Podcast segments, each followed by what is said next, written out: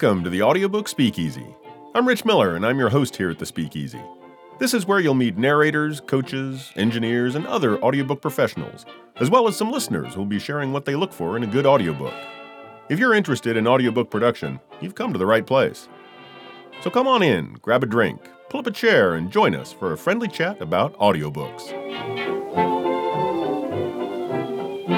My guest tonight is an audiobook aficionado and a fellow podcaster. In fact, she's hosted a couple of audiobook related podcasts, and now she's at the helm of an audiobook production company, the Audio Flow. Jocqueline Protho, thanks for joining me in the speakeasy tonight. Thanks for having me, Rich. You know I've been stalking you, so it's I'm very excited to finally get this time to sit in the hot seat with you. and I and I am very glad that we could work out a time when it uh, it was convenient for both of us. So thanks for coming into the speakeasy. What are you drinking tonight?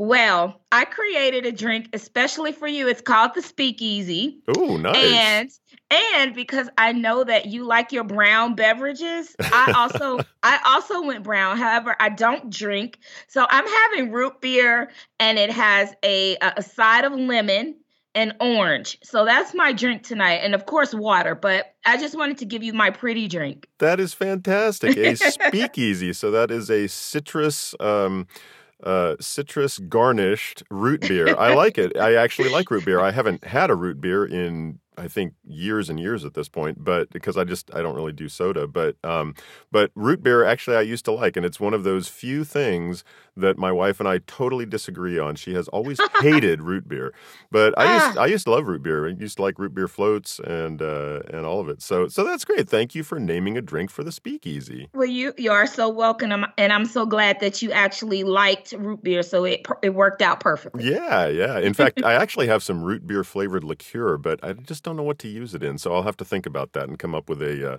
a speakeasy offshoot. Um, so, yes. and you're right. I, I do like uh, brown liquor at this point. I didn't used to, but I do now. I love the whiskeys. I decided not to go with a whiskey tonight, though. Tonight, uh, a, a, couple of nights ago, Jenny and I went to a fairly new bar in town called mm-hmm. the Sidecar. Okay. And of course, Sidecar is a classic cocktail, which I've never made but I was uh, they have a few different varieties of side. It's kind of a hipster bar. They've got a few different sidecar varieties, and then a whole bunch of other uh, herbal liqueur and and other you know different kinds of drinks. Uh, I, mm-hmm. I, like mm-hmm. the fact that they're really into you know craft cocktails. So it was a lot of fun, and it's just a bar, no restaurant attached, just a bar. You go in, have a drink, and there were a lot of lot of people sitting around. And uh, and so I thought when I was going through my cocktail book today, thinking what I was going to have tonight, I ran across the Chelsea sidecar, and I thought, you know, I think I'm going to have one of those. So that's what I'm having a Chelsea sidecar, which is a, a variation on the classic sidecar using gin instead of cognac. So it's gin, a little bit of, uh, of Cointreau, and then a uh, very small amount of lemon juice. Uh, so uh, so that's what I'm having a uh, Chelsea sidecar to go along with the Speakeasy in the Speakeasy. So that sounds good. yeah, thanks for coming in, Joc. Cheers. Cheers. Oh, was I supposed to clean my glass? Oh, no, that's fine. That's fine. Well, that's that's great. I'm glad we uh, glad we could get together here in the Speakeasy. So, uh, so Joc, where are you from? I am originally from Gary, Indiana. Um, but right now I'm in uh, a little town outside of Gary called Portage. And uh, it's cold here and it snowed and it's probably about 18 degrees right now. Oh, very cold. So you're from Indiana yeah. and you're currently living in Indiana. But am I remembering correctly that you did a stint in Arizona at some point? You are correct. I um actually have lived in a couple of different places, different states. Uh, when I, I left Indiana uh, to go to college, and I lived in North Carolina for 18 years. Uh, then I relocated back to Indiana uh, for about three years, and then I went to Arizona uh, for two years. And I am looking to relocate back there uh, in 2020. I absolutely loved it there. So, um, yeah, it doesn't snow unless you're in Flagstaff, and yeah, uh, you know, winters in Arizona is basically um, uh, shorts and a hoodie. Yeah, so. Uh, winter. I love winter here. It's but the way that I look at it is summer is about six months. Uh, Yeah. fall and spring are both about uh, probably about two and a half months, and then you get about a month of winter. Um, Exactly. may- maybe a month and a half. So, so that's nice. I will say though that even if you're not in Flagstaff, you can get snow. It actually snowed here in Tucson. Um, I think it was on the first or just uh, just a, a few days after the first of the year.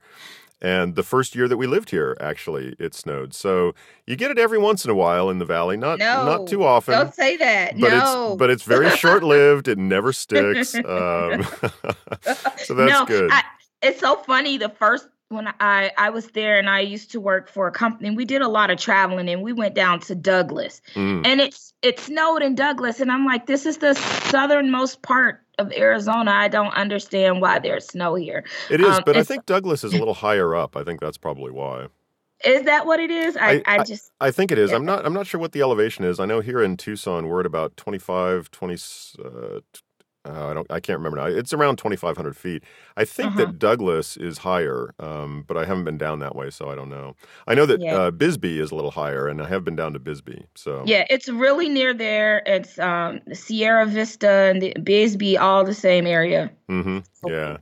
So, uh, so when you come back to Arizona, you're planning on living in the Phoenix area? Um, well, I was in Goodyear when I was there. I really liked it there. So it's probably going to be uh, somewhere near where I was in Goodyear um, or Buckeye or um, I really like Scottsdale, but I don't know if I, I don't know if I'm going to have enough money to live there. Mm. Um, but um, uh, my mother and my grandmother are both going to be relocating with me. Not us all in the same house, but I need to make sure that we are at least um, no no greater than thirty minutes away from each other. So, Mhm. Buck, Buckeye Goodyear is a good place to be. Yeah. No, that's cool. I, I am unfamiliar with the different areas in the Phoenix area, so I'm I'm not sure about um, the cost of living in Scottsdale. I if you want to talk Tucson, I can definitely give you some idea about the different areas in Tucson. But uh, anyway, so you were in Indiana, and then you went to uh, North Carolina. You said Yes. where'd you go to school out there? I went to St. Augustine's College, which is now St. Augustine's University. It is a uh, historically black uh, university. Um, uh, my major actually was broadcast communications. Oh, no kidding. However, yeah, I didn't do anything with that degree until many, many, many, many, many years later. Mm-hmm. Um, but it's it was the foundation. I absolutely love North Carolina. Um, but I was there 18 years, pretty much all of my adult life. Um, and it was just time to do something else, and and uh, that chapter just kind of ended. So Yeah. yeah, you just kind of want to go out and do some other things, and I think that's why I like Arizona. Um, it's the West Coast. It's close to California. It's close to Vegas. Uh, you kind of get all, everything you want right there in Arizona. So It is pretty close, especially uh, out there on the west side of Phoenix. It's definitely closer because here in Tucson, yeah, not too far from LA, but it, it Mm-hmm. adds that extra two, two and a half hours compared to the west side of Phoenix. And that makes a difference on a day trip. it really does. Where I lived, I was right off of uh, I 10. So Mm. it, it, it took me about five hours. Now, getting there was fine. The traffic, though, uh, Yeah. was another story. yeah, having grown up in LA, I'm always, uh, you know, halfway excited to go back for this reason or that reason. And then I get there, and after less than a day of driving on, on LA freeways, I think, get me out of here. exactly, exactly. It's it's a two it's two days, three days tops, and then it's like, okay, I need to go home now. Yep, no, to- totally understand. So, uh, so you did uh, work in in broadcasting, uh, at, at least in college, and then you didn't use that. But then I assume that that came in handy later when you actually got into podcasting. Yes, it did. Um, so okay, so I'm I'm gonna date myself a little bit here. Um, I, I actually in high school started with my broadcasting uh, career. Uh, went to a school called the Career Center, and um, um, my major there was uh, radio and television broadcasting as well. And so um, we used to do um, the news, and you know, had a little show. And then when I went to college, you know, we were using reel to reel. So, you know, that was a long time ago. Nobody really uses those anymore. Everything is digital. Oh yeah, And so, and so, um, when I decided that I wanted to do a podcast, it really just brought back into my remembrance of everything that I learned in high school and college about broadcasting and um, different types of microphones and you know uh, studio space and um, try, making sure that you uh, have the right levels and all of that and mm-hmm. and I said well I guess I'm actually using more of my degree now than I did when I graduated. Uh, actually, didn't even want to go into communications when I graduated. Um, wanted to do more journalism than um, you know radio and television, mm-hmm. especially mm-hmm. t- TV. You know, after they said going on TV you uh, makes you look like you gained 10 pounds. Well, it's it's really 20 and it and it's really true. That's how you look. and I said I don't want anybody to look at me. I don't want to see all that. But um, you know, uh, podcasting is a, it was a lot of fun. I enjoyed doing that and um, just being able to use that degree in some type of function made me uh, appreciate the scholarship I had. So yeah. um, yeah, you know, that's, that's great. That's that's thanks great for that, the money. yeah, it's great that you got something uh, from college and that uh, and that that ended up working out eventually. Um, right. So, which came first? Was it podcasting or was it a love of audiobooks? That's a uh, love of audiobooks came first. Okay. Um, it's a funny story about how I actually even got into uh, audiobooks. I used to be a book blogger, and um, oh, I didn't know that. Yeah, a little known fact. Uh, I, I used to be a book blogger and I built a lot of relationships with um, authors and other readers. And uh, I had a, a book group. And uh, it really was just a, a lot of uh, indie authors were there and readers, and we would kind of share information. Now, groups are really popular. Mm-hmm. Um, and so, um, uh, one uh, author, uh, Renee Mason, was in the group, and we were doing a giveaway. And she said, "I have a new audiobook that came out. Um, I'm going to give away five free copies." This was in 2016, and I had never listened to an audiobook before. And uh, so she said, "Would you like a copy?" And I said, "Well, sure." And like most people who have not really uh, had a chance to appreciate audio, it's some um, uh, you come in and you're kind of like, eh, you know, I'd rather read the book. They're not going to sound like the person would in my head, you mm-hmm. know? And so I was real skeptical. Um, but actually, I was on my way to Flagstaff and I needed something to listen to um, and on that drive. And so I said, okay, I'm going to try this audiobook. I popped it in, and the rest was history. That was February 2016. So that's not um, that long ago. It was not that long ago. I immediately built up my library. I think within the first six months, I had over 300 audiobooks. Wow. Um, so I just dove in ears first.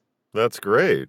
And and so how long after that was it before you started a podcast related to audiobooks?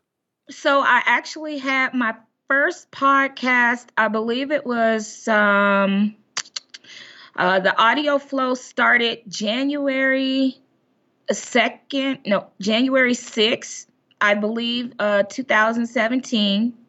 You know, the time is going by so fast, so I always have to remember. So it was January uh, 1st, 2017. Um, it was supposed to just really be a show about me reviewing audiobooks. I don't know when it it changed from that. Um, and it was really just supposed to be me getting on, uh, uh, recording the podcast and sharing it with other listeners and chatting with them live about it. But um, uh, author Inger Iverson wanted to do something to release um, a book that she had written, and uh, Michael Pauly had narrated, and and so uh, we we chat about uh, having them on the show, and they were my first guest and it went over so well. I said, "Oh, this is fun." So then I did another one with uh, with Renee Mason and Erin deWard and uh, Noah Michael Levine, and I don't know, it just it kind of just jumped off from there, and then the next thing I know, I had four podcasts. Uh, four? I didn't realize there were four. You mean you mean four? Not four different episodes, but four different podcasts. I yeah, I have four podcasts. All right, so I'm so I know about the audio flow, and then I uh, heard about when you spun off and did the featured voice, where yes. you were just basically talking to narrators. What are the mm-hmm. other? What were the other two? So my first podcast was is actually called Booking Around Town, um, and because I did start oh, off, I, as I a, do remember that yeah, title. I had forgotten about that. Yeah, yeah, and that was where I, you know, first, you know, started, um, and then I kind of just spun them off at the same time. So Booking Around Town came out first, December. Uh, December 21st, 2016. And then uh, the audio flow. And then the feature voice actually started in June of 2016. And mm-hmm. that was that was because I met um, uh, I met Tom, and why I can't remember Tom's last name, Jordan, Tom Jordan, and um, I really liked his uh, narration of a couple books he'd done, and I said, well, I really think there should be a platform where we are introducing um, either new narrators or new to me narrators mm-hmm. to um, to listeners and authors who are looking for new narrators.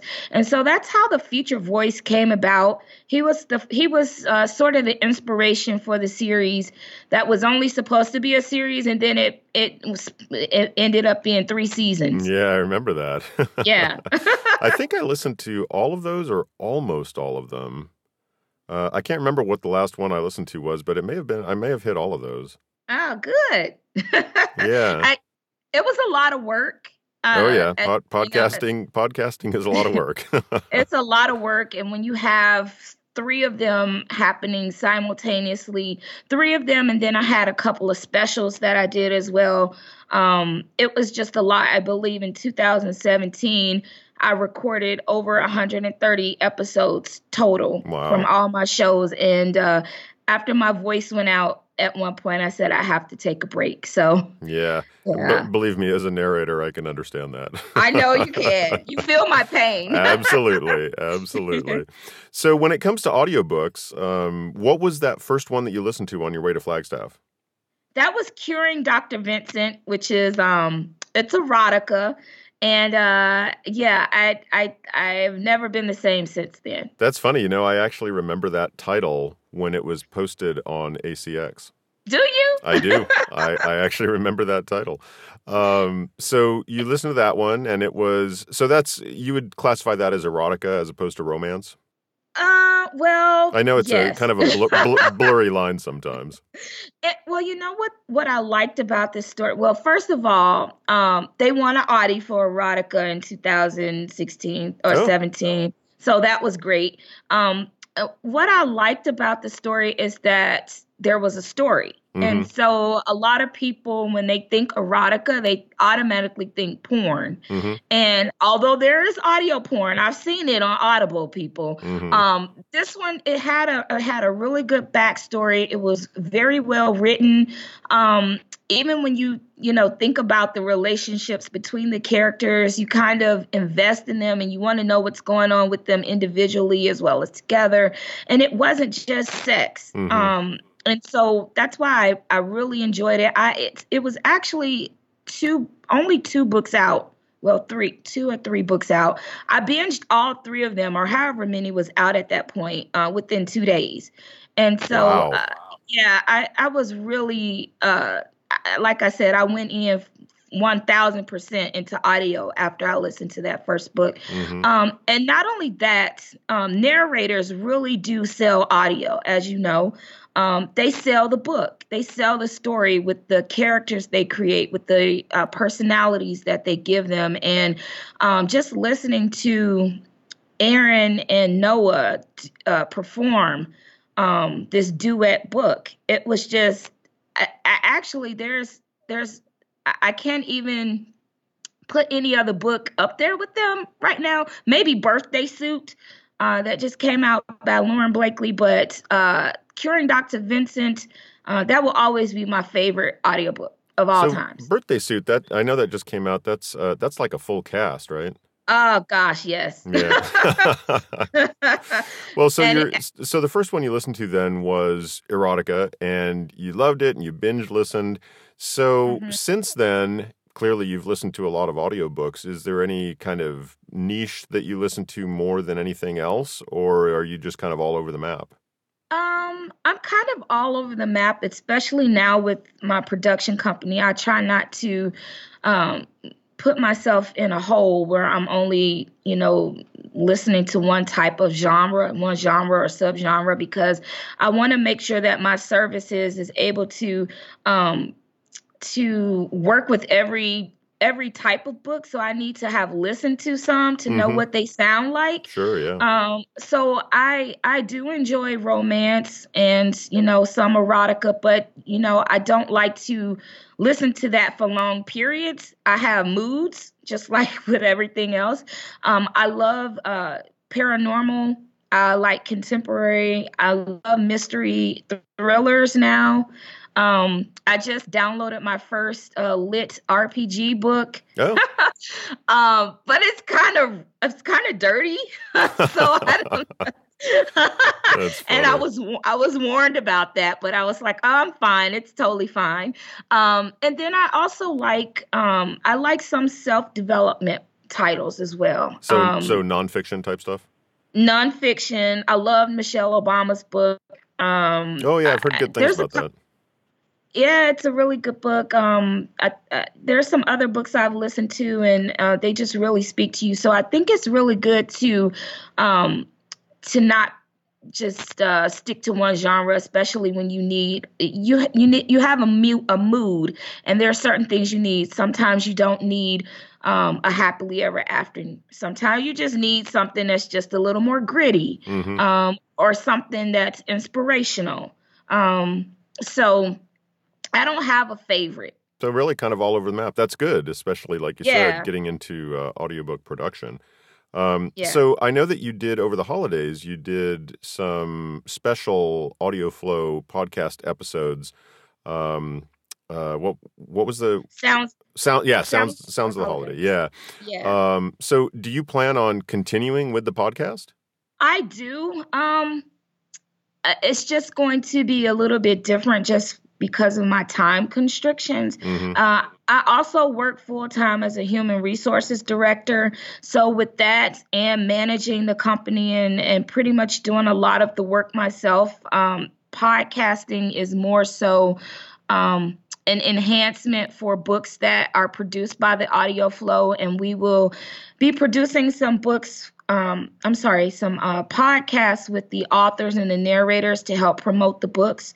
Oh, Now- sure. Yeah, yeah. That sounds a lot like the uh, Silverton audio podcast. Yeah, and so the sounds of the uh, sounds of the holidays I did because I wanted to share um, with listeners um, other sides of people who are in the booth, and I wanted them to share special memories about the holidays. It wasn't so much just Christmas because everybody doesn't celebrate Christmas, but we celebrate the holidays. So, however, you know, they wanted to share how they uh, spend this time of the year, any special memories. I wanted to bring that and um, I'm looking to do more uh, things like that as well. So it won't just specifically just say, well, here's an audio flow podcast, here's an interview with the narrator. Yeah, know, kind of a uh, kind of a special event, kind of uh, special episode. Exactly. Yeah. No, that was cool. I liked hearing uh, many people, several people that I know, and several people whose names I had heard and didn't know, and a few people that I didn't know at all. So, uh, so that was that was kind of fun. And it was uh, little bite-sized. Most of them were really short and uh, Mhm. easy to listen to. You know, just on a short errand instead of on a trip to Flagstaff. Exactly. So, uh, so, so that was great. Uh, I could see though that if you're working full time plus doing the audiobook production stuff, that a podcast would take the back seat. yeah, it's it's kind of way in the back, like the trunk, unfortunately. but no, I totally understand. I know what goes into making a podcast episode. yeah. Um, so, so what was it? So it was uh, 2017 when you started the Audio Flow podcast, and then Featured Voice came six months later or so. Uh, so when was it that you that you got the kernel of an idea to start the Audio Flow audiobook production company? That's a good question. Um, I always knew that I wanted after I again after I fell in love with audio, it's really just about finding a need um, in the community and in the industry and seeing what's going to be a fit. So when I started the podcast and actually uh, the audiobook blogging, it was because somebody asked me, "Is there anybody that promotes audiobooks?" And I said, "I don't know." And I said, "I'll do it. I'll try it." Um, and then I did that and I spoke with the author, and she sent me a message and said, I don't listen to audio, and I'm not sure which narrator I want for this particular book. Can you help me? I said, okay, sure. The author is Nikki Sloan, and uh, and so uh, she she writes I don't know if she's erotic or romance, somewhere in between there. Mm-hmm. And um and so I said, okay, so she sent me two auditions and I immediately said, this is the person that we want. And so she cast him. Um and then she emailed me or or contacted me on Facebook uh, maybe two months after that. I believe it was in August of 2017 and said, um, I have another book that I'm doing. I would love for you to help me with it, casting. And she said, How much would you how much would you charge for something like that? How what's how, what's the labor that goes into it? And so I told her, and she said, I, I would pay you for that. And so that was kind of the early stages. Sure, yeah, of, that's a that's a good um, good introduction to something where somebody actually says, so you're doing something and somebody says, you know, I'd pay for that. It's like, ding, yeah. little, little yeah. light bulbs going off there. exactly. And, and the funny part is that before we got into production, it really was, it was the audio flow casting services. I wasn't doing anything except for um, uh, receiving the uh, actual audition script and inviting people to audition, selecting the top three or five narrators, rating them, and sending it to the author saying which one of these people do you like, and then doing the offer. That was it. Mm-hmm. Um, and then it kind of morphed a little more because I was some authors were saying, "Well, I don't have time to listen to all the auditions, and I don't know how to put it on ACX, and I don't have time to do this and that, and find the audition and you know and mm-hmm. so i mm-hmm. said okay i'll do it that's me volunteering and raising my hand and so um, that's when it kind of developed into more um, than what i thought it was going to be like everything else that i've told you so far mm-hmm. um, and then it just was the regular normal progression uh, to move into that direction. It started with Nikki Sloan and a couple other authors um, that I worked with prior to even starting the company of just doing recommendations. Um, the funny part is, I have a lot of authors who um, who were approached by um, some of uh, like Audible or Tantor and, and, for for the rights to their books, oh, wow. and they and they would come to me and say, um, I, who should I get for a narrator? And I would say, you need to go with these two people, and and they did. And mm-hmm. so of course I don't get any I can't get any credit for that, but um, it just shows that there are a lot of people out there who don't know what goes into audio, mm-hmm. um, and they need persons that listen to every genre and who can right off the top of their head because they you've read their book know what who can do what and, and so that's kind of where i fit in yeah and you've probably already when, once you read the book you are already thinking of who you've listened to in the past in a similar yes. format and thinking oh that person would do this well Yes, yep. that's exactly right. I, and I can hear them, um, and you kind of know what somebody's uh, abilities are. Um, and then I have relationships with a lot of people, so I know I know what they what they can do. I know what they want to do. I always ask my narrators, are there genres that you haven't done yet? Okay, let me go find one for you. Let's let's work on that. So um, you know, I think that's good as far as having those relationships. It's easier to find a fit uh, and and when you're doing the auditions and you know, okay, this is exactly what this character sounds like, and they hit it on the head. Mm-hmm. This is mm-hmm. it. Yeah. So, do you envision um, going forward with the audiobook production stuff? Do you envision finding a specific niche, or are you more interested in keeping it pretty much open to any genre, any type of book? I want to keep it open. And I will tell you because the mission of my um, business is all about. Um, I work specifically with self published authors, and I believe that um, pretty much everybody's story deserves to be told uh, in audio. And so I don't want to just, uh, again, pigeonhole myself into one genre. I want it to be open. Um, there are a lot of people who write nonfiction that I want to tap into. There are a lot of um, African American authors in urban fiction that haven't really made their way to audio. Um, and children's books. I would really love to do more children's books. I told my team that that was the goal for this year is to do more children's audio. And so um, I just want to be that resource that can help anybody in any genre go from um, book to audio. That's cool. I think that uh, sounds like a good mission. Thank you. And clearly, you've had uh, some success just because before you even started the company, people were coming to you for the expertise that you could show them.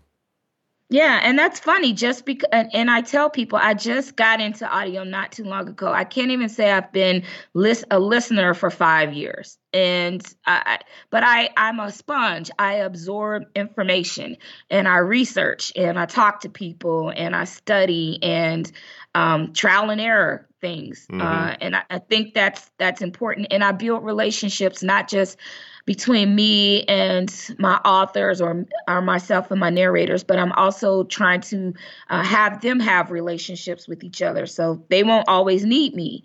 Um, and so I think that's important. That's that's what makes me successful is building those relationships and having um, a successful product at the end. Yeah, it's definitely a relationship business.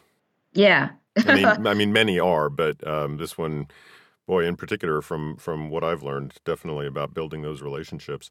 Um, so, eh, what's your what's your thought going forward in the you know five to ten year range? Do you plan on going more into audiobooks and getting out of human resources, or do you see it as a as a side project going on, or are you just open to whatever happens? I want this to be my full time job, a career. Um, uh, over the next two years, I plan on it on doing this full time. Mm-hmm. Um, I'm doing a lot of groundwork right now, um, working on um, building the brand. Uh, a lot of the foundational work is going into the business, and um, so I would say probably around the end of 2020 or 2021, uh, we will be full time the audio flow and there are some other things that we're looking at doing but we'll stay in audio um, but just in a, a, a different uh, a, a, different aspect of it mm-hmm. Well that's good I, I hope that all works out it sounds like uh, I, I, like the way that you you said that laying the groundwork for stuff uh, that's really important when you're building a brand and when you're building a business and uh, getting getting that stuff right is uh, the right way to look at it, even if it requires doing other jobs at the same time while you're doing right, that. right. Yeah. I mean, and I think if you um, if you read on my website when I talked about how I actually decided to do this. Um, in human resources, I was a recruiter. And so, in recruiting, what you're doing is you are hiring people to perform a job uh, whether it's uh, corporate recruiting or you're working at a staffing service, it's pretty much how I feel like I was able to take that and work that into what I was doing as a casting director or working in casting services. It's the same thing, knowing the book project, knowing what the author or the rights holder wants, and then going out there and finding the best person or the perfect voice that's going to fit that. So I was able to take those skills and transfer it into what I'm doing now. So I think that was important. Um, but I don't want to stay in human resources um, or recruiting, but I can tell you that I've taken everything that I've learned in that industry and transferring it over to where I am now. That, that's great. It, it does sound like a good fit. You're you're right. When you're in human resources, you're really looking at the best fit for the job. Uh, yeah. On a lot of different levels for a lot of different variables going into that. It's not just knowledge, it's uh, personality. Who are they going to be working mm-hmm. with? Uh, you know, a lot of other stuff. And I'm sure yeah. it's the same thing when you're you're casting for an audiobook is, well, it's not just a voice. It's, uh, you know, performance ability and performance in this specific genre and uh, scheduling and everything else. So yeah. I can see how a lot of that would transfer. Yeah, I'm glad it did and I'm sure that in human resources you deal a lot with um, uh, scheduling as well, uh, in terms of you know what's going to work best for this person or that person, and uh, legal ramifications of different things. And I'm sure that starting a company that would also be helpful. Yeah, it's very helpful. I um uh, when I'm working with a client, because everybody's my client, the narrator and the rights holder, mm-hmm. um, I have to make sure um, I know everything that that they want going into this project. What's your deadline? Um, what kind of promotions are we looking at? Um, uh, of course, asking those little questions: How long is the book? How many? What's the word count? Uh, what's your budget? Is the top first question that I'm asking everybody, and then uh, going back to uh, when I'm posting for my auditions, um, it's it's putting that information in, giving as much information as I can about the author and about the book, um, and and so that th- there aren't any questions, and everything has to be a match. I I never want to. Um, go approach a narrator and and say, well, they're they're paying this amount, even though I know your per finished hour rate is up here, but will you do this when I know that's not a fit? Or the royalty share, which is what most people, you know, always talk about. I really deviate from doing royalty share projects. Um, I know that a lot of people like them, especially authors, and you know, uh, but I really try to educate authors on what it takes to create an audio book mm-hmm. and what an actual royalty share means for a narrator. Um, I think that's great. As, after, as, a narrator, I can tell you that we appreciate it when uh, authors get educated about those issues. yeah, because and again, it, this was a learning thing for me too because I, I was very new to it, and I was like, "Oh, royalty share is great. You know, you can get your book done, and you don't have to put in anything and and then I said but the, then the narrator is putting in all of this front money and it it seems like if it depending on the book it could take forever just to get that money back. And um and so once I start talking about everything that goes into it and break it down so they understand it, when you have your book, you have to have a cover designer, you have an editor, you have a proofer, um, you have um, so many other you have to pay for print copies. And i said now roll that over to audio. So you have a narrator the narrator has a proofer the narrator has to edit if they're not doing it themselves. They have to send that out. And the amount of money they're paying and then they're not you're not they're not getting anything up front. So um, I really talk about that. And so far, a lot of people get it. Mm-hmm. Um, and they say, I understand. And then that's when we go over to maybe let's try a hybrid or let's try something else. What can you afford? Let's, and then that's how I started um, the perfect, the perfect match. I don't know if you wanted to go into that, but that's kind of how sure, that yeah. came about. yeah, no, go okay, ahead. Uh, so um, in 2019, I rolled out the perfect match um, program because uh, I I felt like there are a lot of projects that um, the budgets that some of my um, clients were giving me just weren't doable, mm-hmm. and not not for them to have the quality book that I knew that they just that they needed. Mm-hmm. And so I said, I'm going to I'm going to create a project um, or a program where I'm going to match the rights holder or client's um, budget. So if they tell me, well, I can only spend, I don't know, let's say for all intents and purposes, a thousand dollars. I want to spend a thousand dollars on this book, and the book is ten hours. Mm-hmm. Well, that's a hundred dollars per finished hour, but then you want them to edit and do all the other stuff that goes along with it. Right, that's so very I, low. Yeah, and so I say, okay, well, I'll match your hundred, and I will, I will also invest a thousand dollars into your book. So now we have two thousand and then perhaps i will also do the production. So we'll do the in-house production which means we do we'll do the proofing and we'll do the mastering. So if we're offering 200 and we just want the raw files then that's my that's something that we can work with. And mm-hmm. so then they then they would royalty share it with me instead of with the narrator. So it's just easier for me to I'd rather pay my narrators money up front for their services and then I mean not saying that I've got a lot of money but I have some time to wait. I don't I don't have to um you know basically sit and count my fingers and say when am i going to get that hunt that thousand dollars back it'll happen and then i'm also investing in marketing so i'm taking on that as well so I've got three of those now in the process for 2019 so far. That's great, and and presumably because of the experience that you've had, uh, you know, with the relationships that you've built, and uh, you know, learning what you have from other people as well. I'm sure that you also have enough experience to be able to look at a royalty share project and make a good educated guess as to whether or not yeah. it's going to earn out. Yeah, and uh, there are certain certain things that I look into look at as well. Um, in my contract, it says that um, that myself and the uh, client or partner um, will come up with strategies for marketing.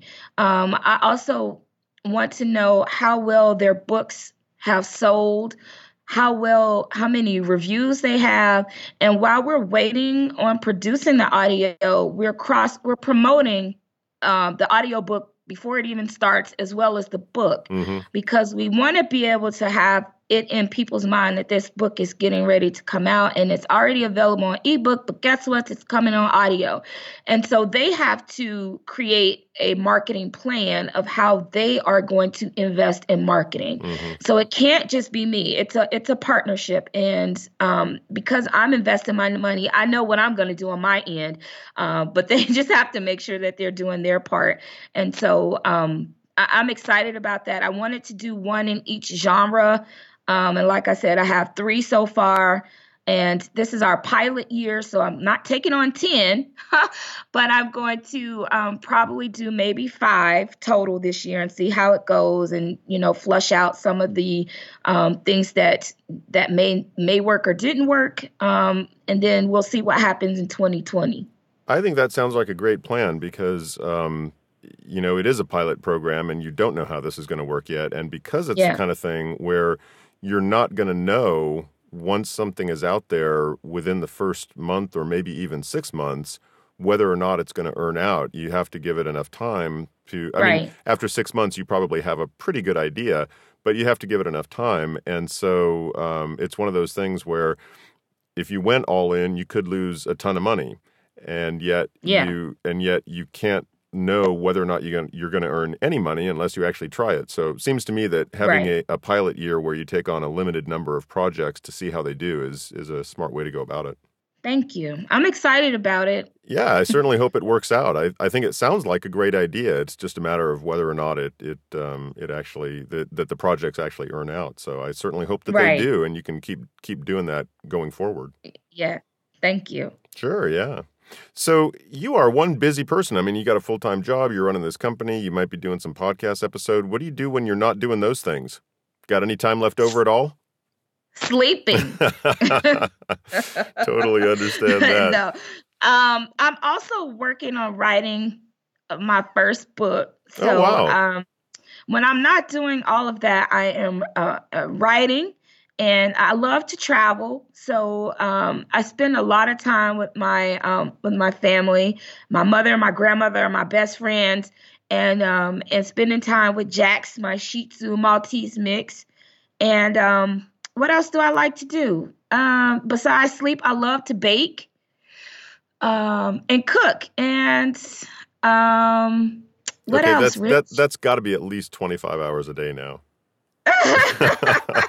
but I, I, you know, it's funny because I work, I work Monday through Friday, my full time job. Then when I get off work, I come home and I'm doing audiobook work, and I do that until eleven. And then on Saturdays, I work um, audio flow from about eight in the morning till six p.m.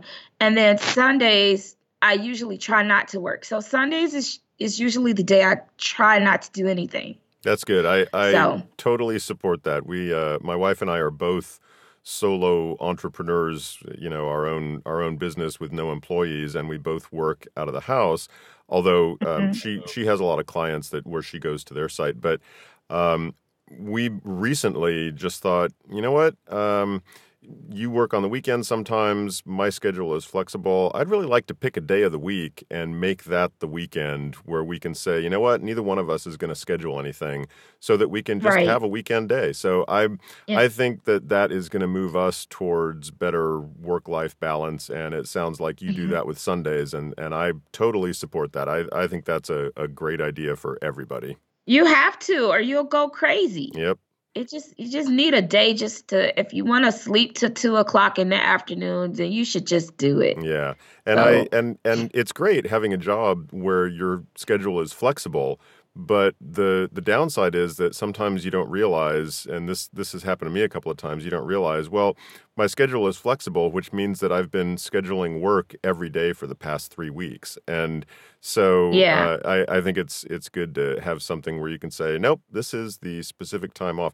I realize that not everybody would need to do that depending on who you are and hmm how good you are at scheduling things you could easily come up with, well, let's take this day off. But for me, I think it's going to work better to actually have a specific day where I can every week say, nope, I'm not going to schedule anything. So yeah, anyway, that's that that's good that you've you've picked that day and and uh, spend it with family and your dog and and doing whatever else.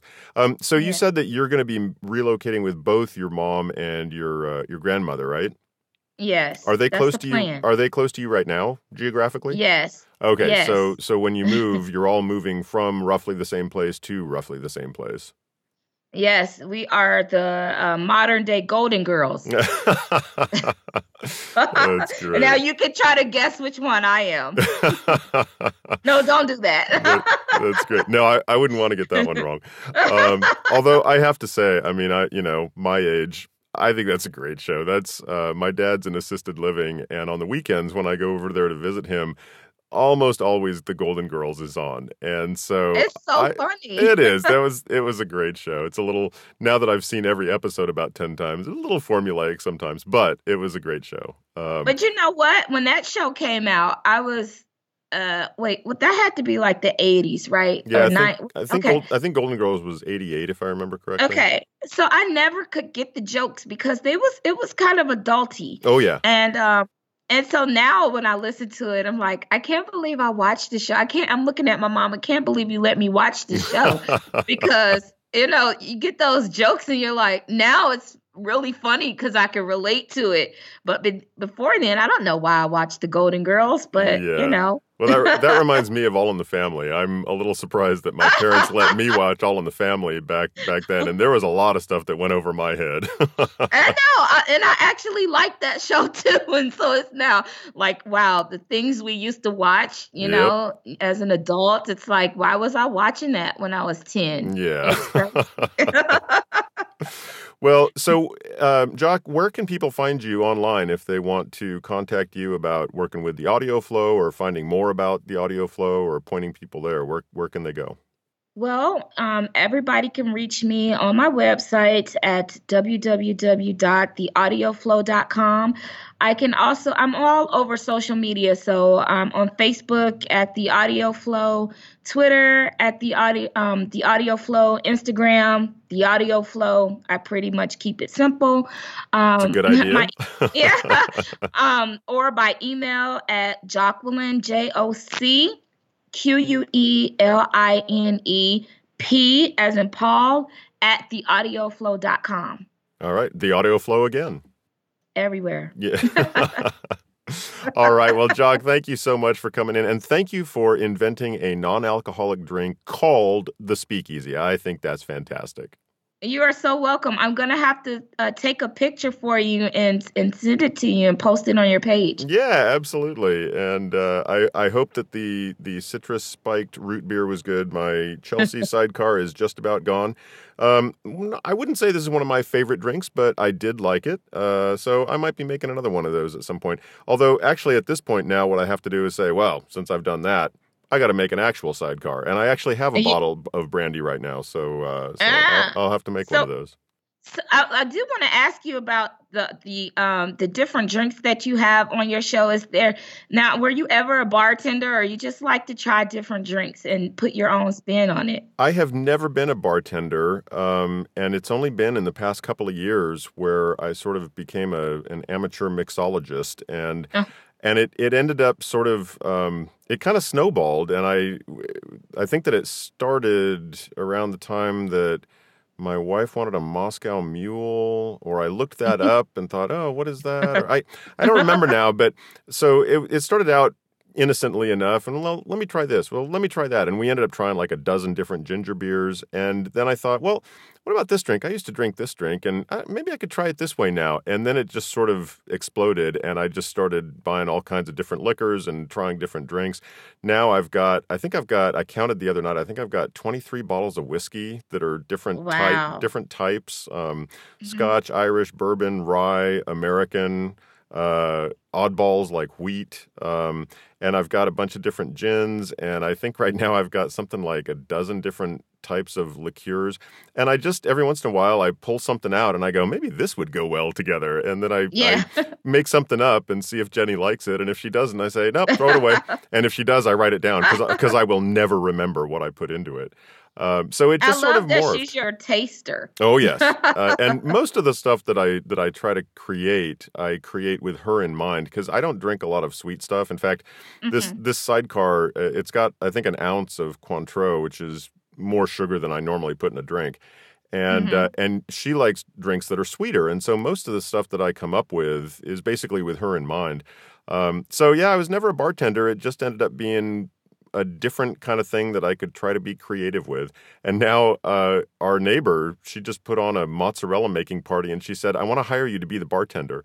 So I, so I came up with a few drinks, and she didn't actually hire, she didn't actually pay me, and I wasn't looking for payment, but it's kind of fun. It's just a, a hobby, you know. So yeah. um, it's given the number of bottles that I've got stuffed in this house at this point, it's kind of an expensive hobby, but uh, but but it has been a lot of fun learning about classic drinks, making up new drinks. Uh, yeah, Mhm. that's Well, how that's how I, look got into forward, I look forward to visiting you when I um my make my visit to Arizona to check out um the the real speakeasy. Oh yeah, abs- absolutely. Yeah, when you when you're coming out this way in a year or whatever it turns out to be, just let me know. And whether it's on the way through, although from where you're coming from, you're probably going to be on I-40, so you're going to be too far north. But um, if you end up coming the south route and you come uh, uh, on I-10 through Arizona, Yeah, it'll be ten. Oh, Mhm. okay. If yeah, if you're coming on I-10, you can just uh, stop on the way, or if that's going to be too much because there's going to be three of you, you can just make a side uh, day trip out to Tucson. Oh, it'll be before then. Yeah. Okay. yeah, I'll, cool. I'll, yeah, we'll we'll we'll get together. I've got to check out the speakeasy. yeah, absolutely. and uh, the the speakeasy where I actually do the uh, do the speakeasy chats is uh, is my booth, which I built a year ago, little less little less than a year ago, and um, so you can check out the booth and uh, see where all the magic happens. I'm looking forward to it. All right. Thanks a lot, Joc. Really appreciate you coming in. All right, thanks so much for having me, Rich. Well, that's it for tonight. Many thanks to Joc Protho for stopping in. I'm glad she got a chance to share what she's doing over at the Audio Flow. And I'm honored that she would name her non alcoholic beverage of choice the Speakeasy. As always, you can find the audiobook Speakeasy on iTunes, Stitcher, and Podbean, and all the apps that pull from iTunes.